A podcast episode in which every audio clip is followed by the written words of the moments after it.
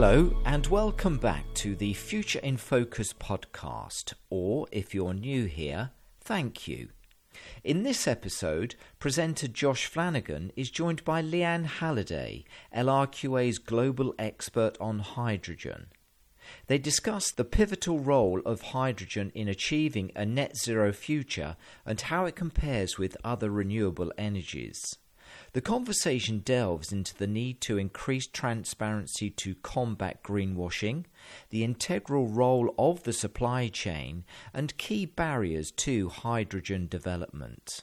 Hi, Leanne. It's great to have you back on the LRQA Future in Focus podcast. Today, we're diving into a topic of great relevance and importance, which is hydrogen and its role in powering a net zero future. Before we get started, could you briefly introduce yourself and your role at LRQA to our listeners? So I'm Leanne Halliday. I'm based in Perth, Australia. Um, I have a dual role, territory manager for Oceania and global subject matter expert for hydrogen, supporting our sales and delivery personnel across the world to support our clients in their hydrogen journey um, towards net zero. Thanks, Leanne.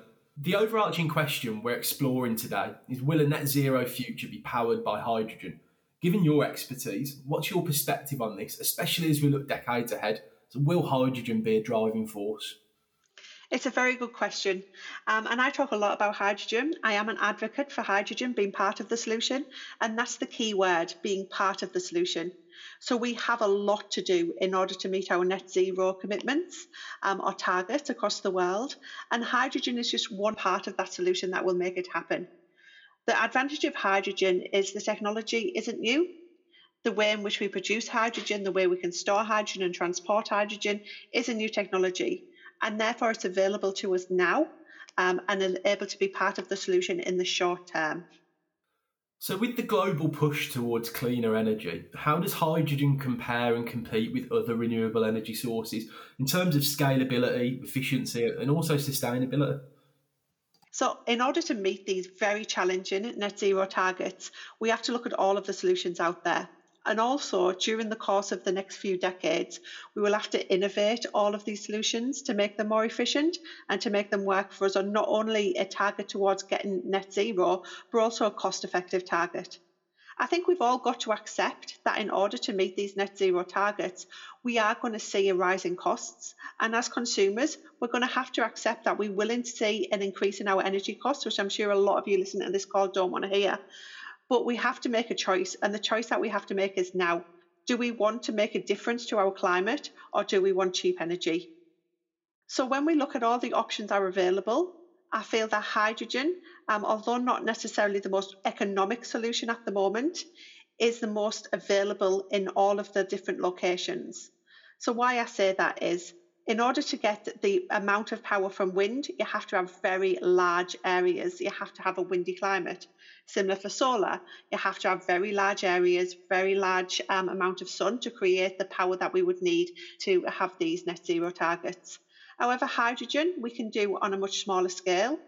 The first area where it's going to make a big impact is reducing the amount of carbon in our industrial sector. So when I look at the steel industry, uses a lot of power, we can use hydrogen to do that. When we look at a lot of our industrial heating, etc., we can use hydrogen. Hydrogen is also easy to transport. So unlike wind, you don't necessarily have to create and use the energy at the same place you can actually transport hydrogen using a number of different carriers, such as ammonia or methanol. So, just to summarize, I guess economics is one part of the argument or the conversation, but we also have to recognize that we're trying to make a difference to our climate. We're trying to make a difference to meet our targets that we've set, and therefore the economics is just one part of the solution. Thanks, Leanne. So, so, based on what you've said so far, it's fairly clear that, that technological advancements are also quite pivotal for hydrogen's growth. Can you shed some light on how innovations in hydrogen production and storage are, are addressing some of the current challenges, making it a potential primary energy source in the future? Yeah, so like I said at the start of this podcast, um, the technology we use to produce hydrogen isn't new. We've been producing hydrogen for many, many years, and that's through all the different technologies available to us. So, electrolysis, SMR, coal gasification, they've all been used for a very long time. The problem is now we're looking at dramatically increasing the scale of hydrogen. And like we said in the last question, also making it a cost effective solution.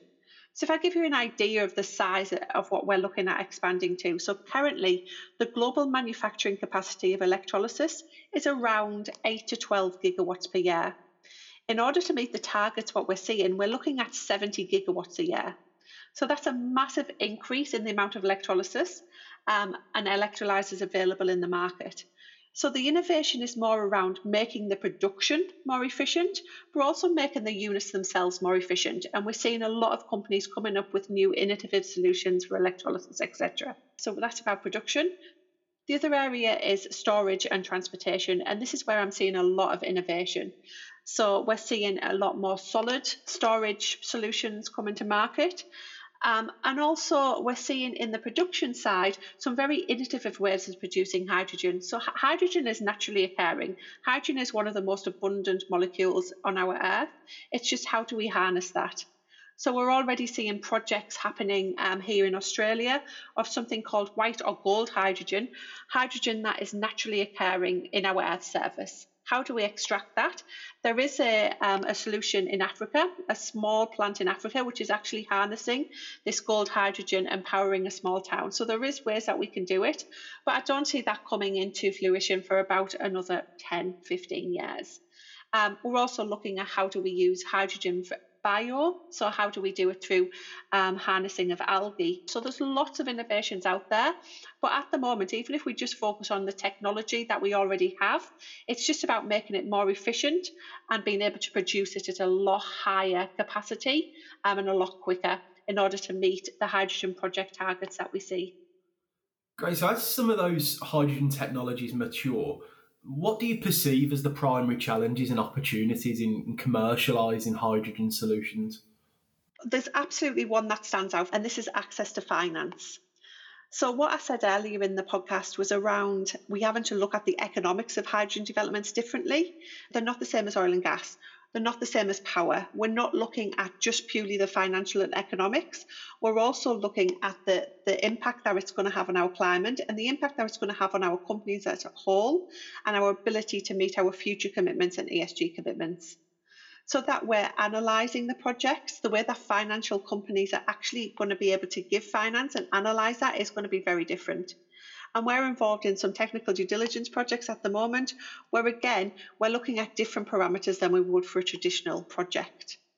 Some of the other barriers is also access to infrastructure, the cost of development of big large wind farm to feed the hydrogen plant or a large solar farm to feed the hydrogen plant, the cost of upgrades of existing pipelines if you're going to do some blending, and then actually if you're producing electricity, is the hydrogen plants um, actually connected to a grid at the right point? So that infrastructure question is also something that is of note and a challenge. It's actually a little bit easier with hydrogen than it is for other large scale renewables. Um, like I said, with hydrogen, it is a lot more transportable um, and storage is a lot more easier. So that's one of the advantages. But infrastructure is something to consider. The final one, and one that is actually getting spoke about a lot at the moment, is competency. So hydrogen's been around for years. People have worked in hydrogen industry, but not at the scale what we're talking about. If we're talking about by 2050, 6.8 trillion dollars US dollars will be spent in producing hydrogen. You can only imagine the amount of projects that was. And some analysis what I did back in 2022, if you just take a blind look at the amount of projects that are out there, there's over a thousand projects potentially. I'm not saying that all of them are going to go ahead, but there's a lot of projects in the pipeline. So we need people who understand hydrogen. We need people to go into this industry with their eyes open. It is got similarities to other sectors that people have worked in, but it's also got a lot of uniqueness. The way that hydrogen interacts with certain types of metals and materials, the way that hydrogen reacts from a process safety perspective is very different. And therefore, we need to take that into account. And when we're looking at barriers, look at where the people are going to come from and how we're going to train them people. Also, on competency, where we have oil and gas projects or power projects, and therefore where we have the hubs of these people, um, the competent people, aren't necessarily where the hydrogen projects are going to be. So we also have to look at the geographics of where our people are. In today's world, where we can work from everywhere, then it's not such a problem, but it is something to consider. So, just to summarise, the three points that I would say currently, which are the key barriers to entry, are access to finance and the way that we analyse the financial models to be able to give funding for these projects, infrastructure, and competency. So, based on what you said there, Leanne, around competence, I think every growing sector requires a skilled uh, workforce. Based on what you've seen within the industry, how is it preparing to ensure that it's equipped with the necessary technical expertise? And have you seen any significant examples of change to that effect? Yeah, so we are seeing a lot of the global institutes, universities, IChemE, IMechE, putting out training courses specifically for hydrogen now. So there is a recognition that we do need to see some increase um, upskilling of traditional workforces, but also an increase in the particular skills needed for this hydrogen sector. So there is a realization out there.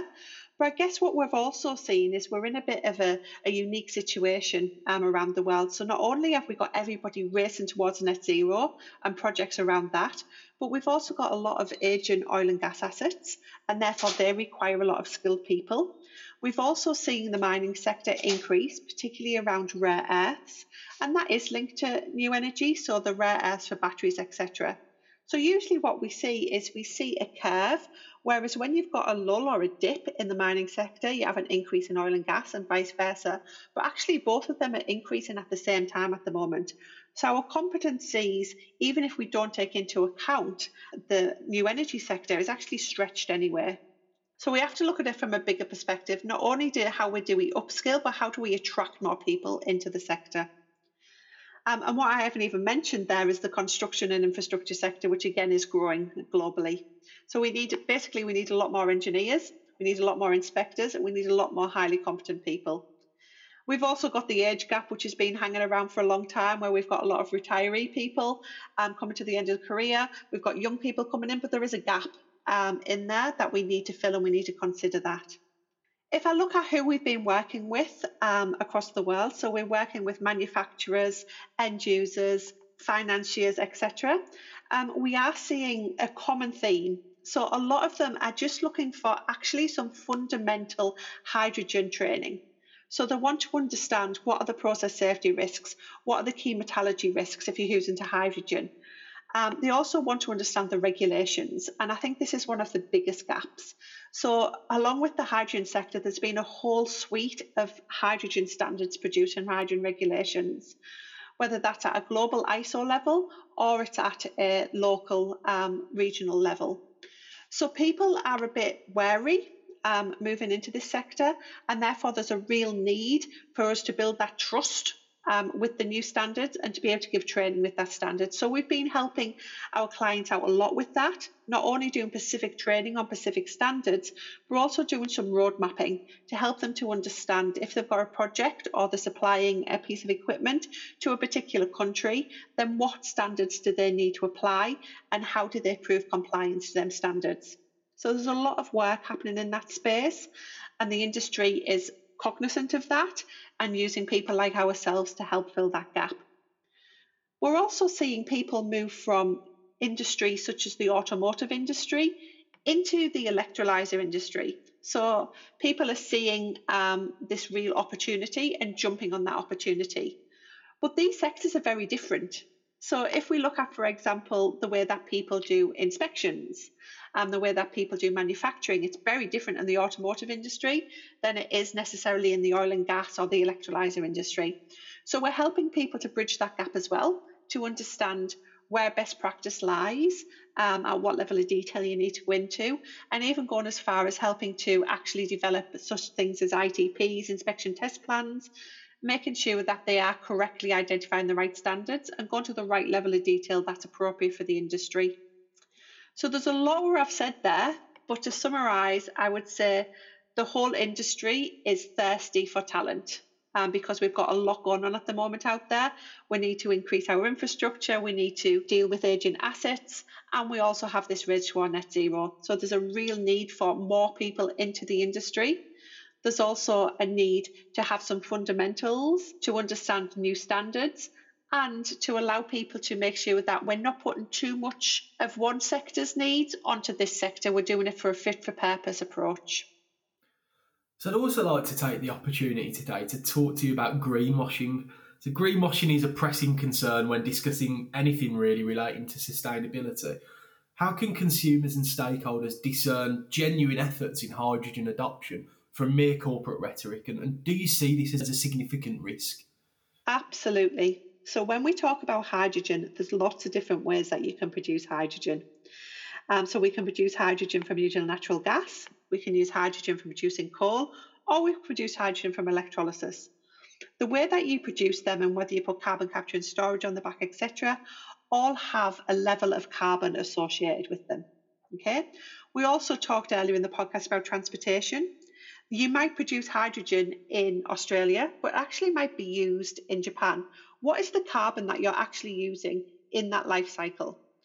So, in order to avoid greenwashing, because there is a real potential for this, we have to have transparency and consistency in the way that we determine the carbon content of the hydrogen that is produced. And that's not available at the moment.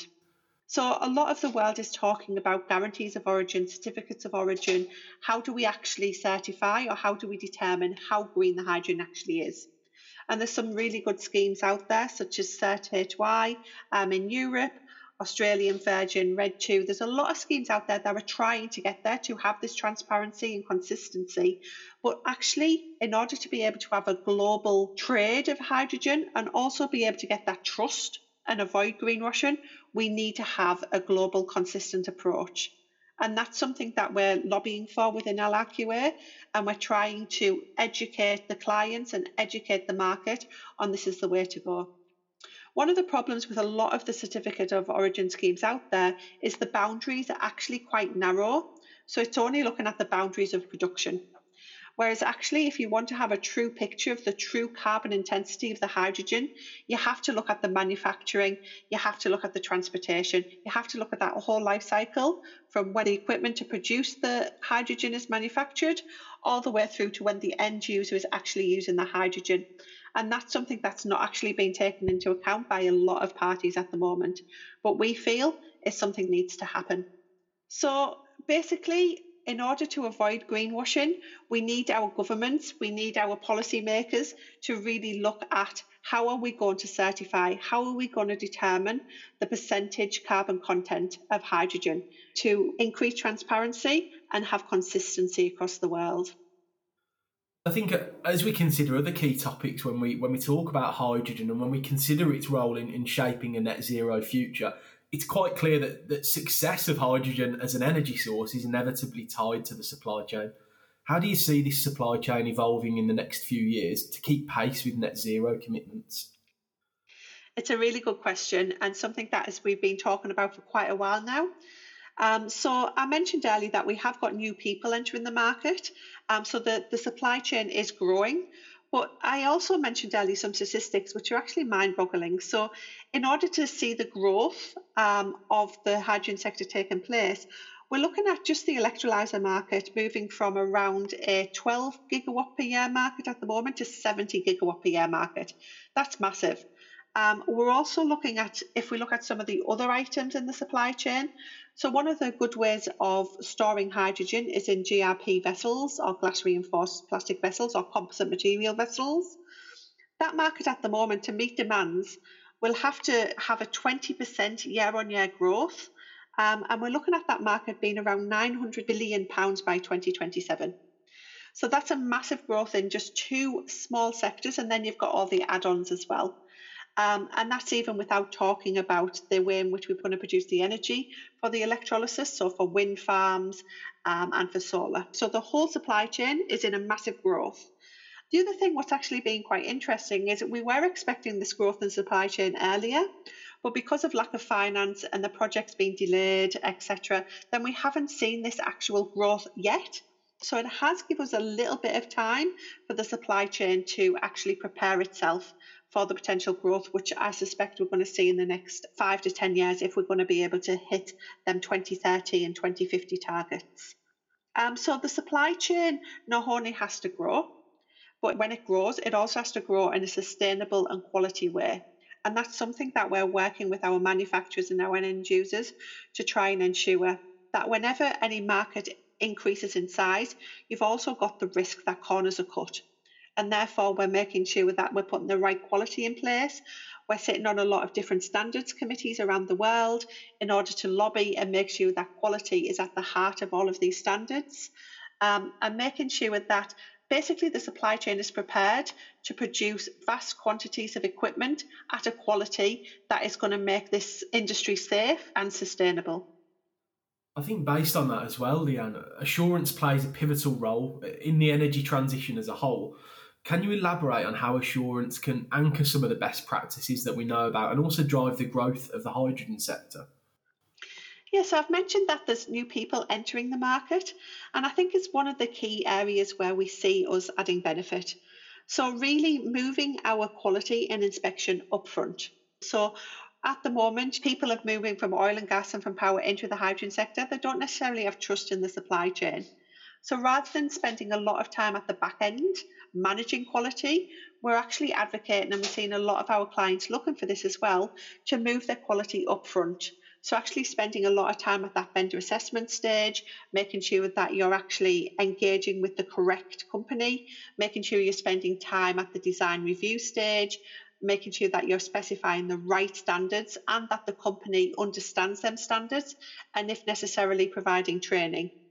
So, this is where we're seeing a shift is just moving that quality from the back end and managing quality to actually proactively building quality into the procurement stage.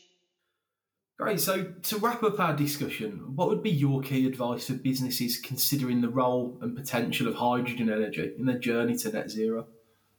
So, I would say that consider hydrogen as part of a solution. It's not the only solution, it's not going to be your golden key, but it is part of the solution and it's a solution that's available now. When you're engaging with suppliers for hydrogen, make sure that they understand the regulations and standards and if standards and regulations are available, reach out to understand what best practice is and build this into your design. Making sure that quality is built into the front end and so that you get a sustainable and safe product all the way along your supply chain.